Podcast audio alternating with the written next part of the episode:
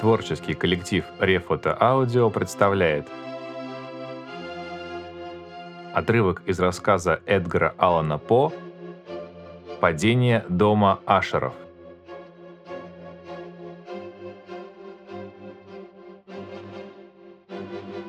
Теперь слышишь? Да, слышу, давно уже слышу. Долго, долго, долго. Сколько минут, сколько часов, сколько дней я это слышал и все не смел. О, я несчастный.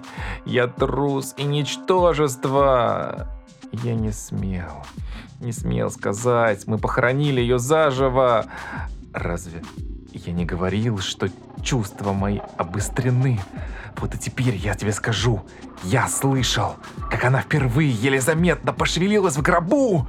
Я услыхал это много-много дней назад. И все же не смел, не смел сказать.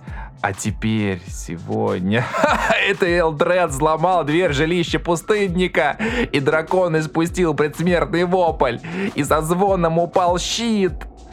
Скажи, лучше ломались доски ее гроба, и скрежетала на петлях железная дверь ее темницы, и она билась о медные стены подземелья.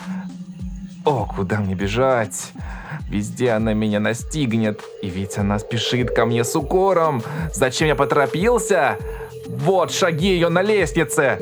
Вот уже я слышу, как тяжко, страшно стучит ее сердце. Безумец! Безумец, говорю тебе, она здесь, за дверью.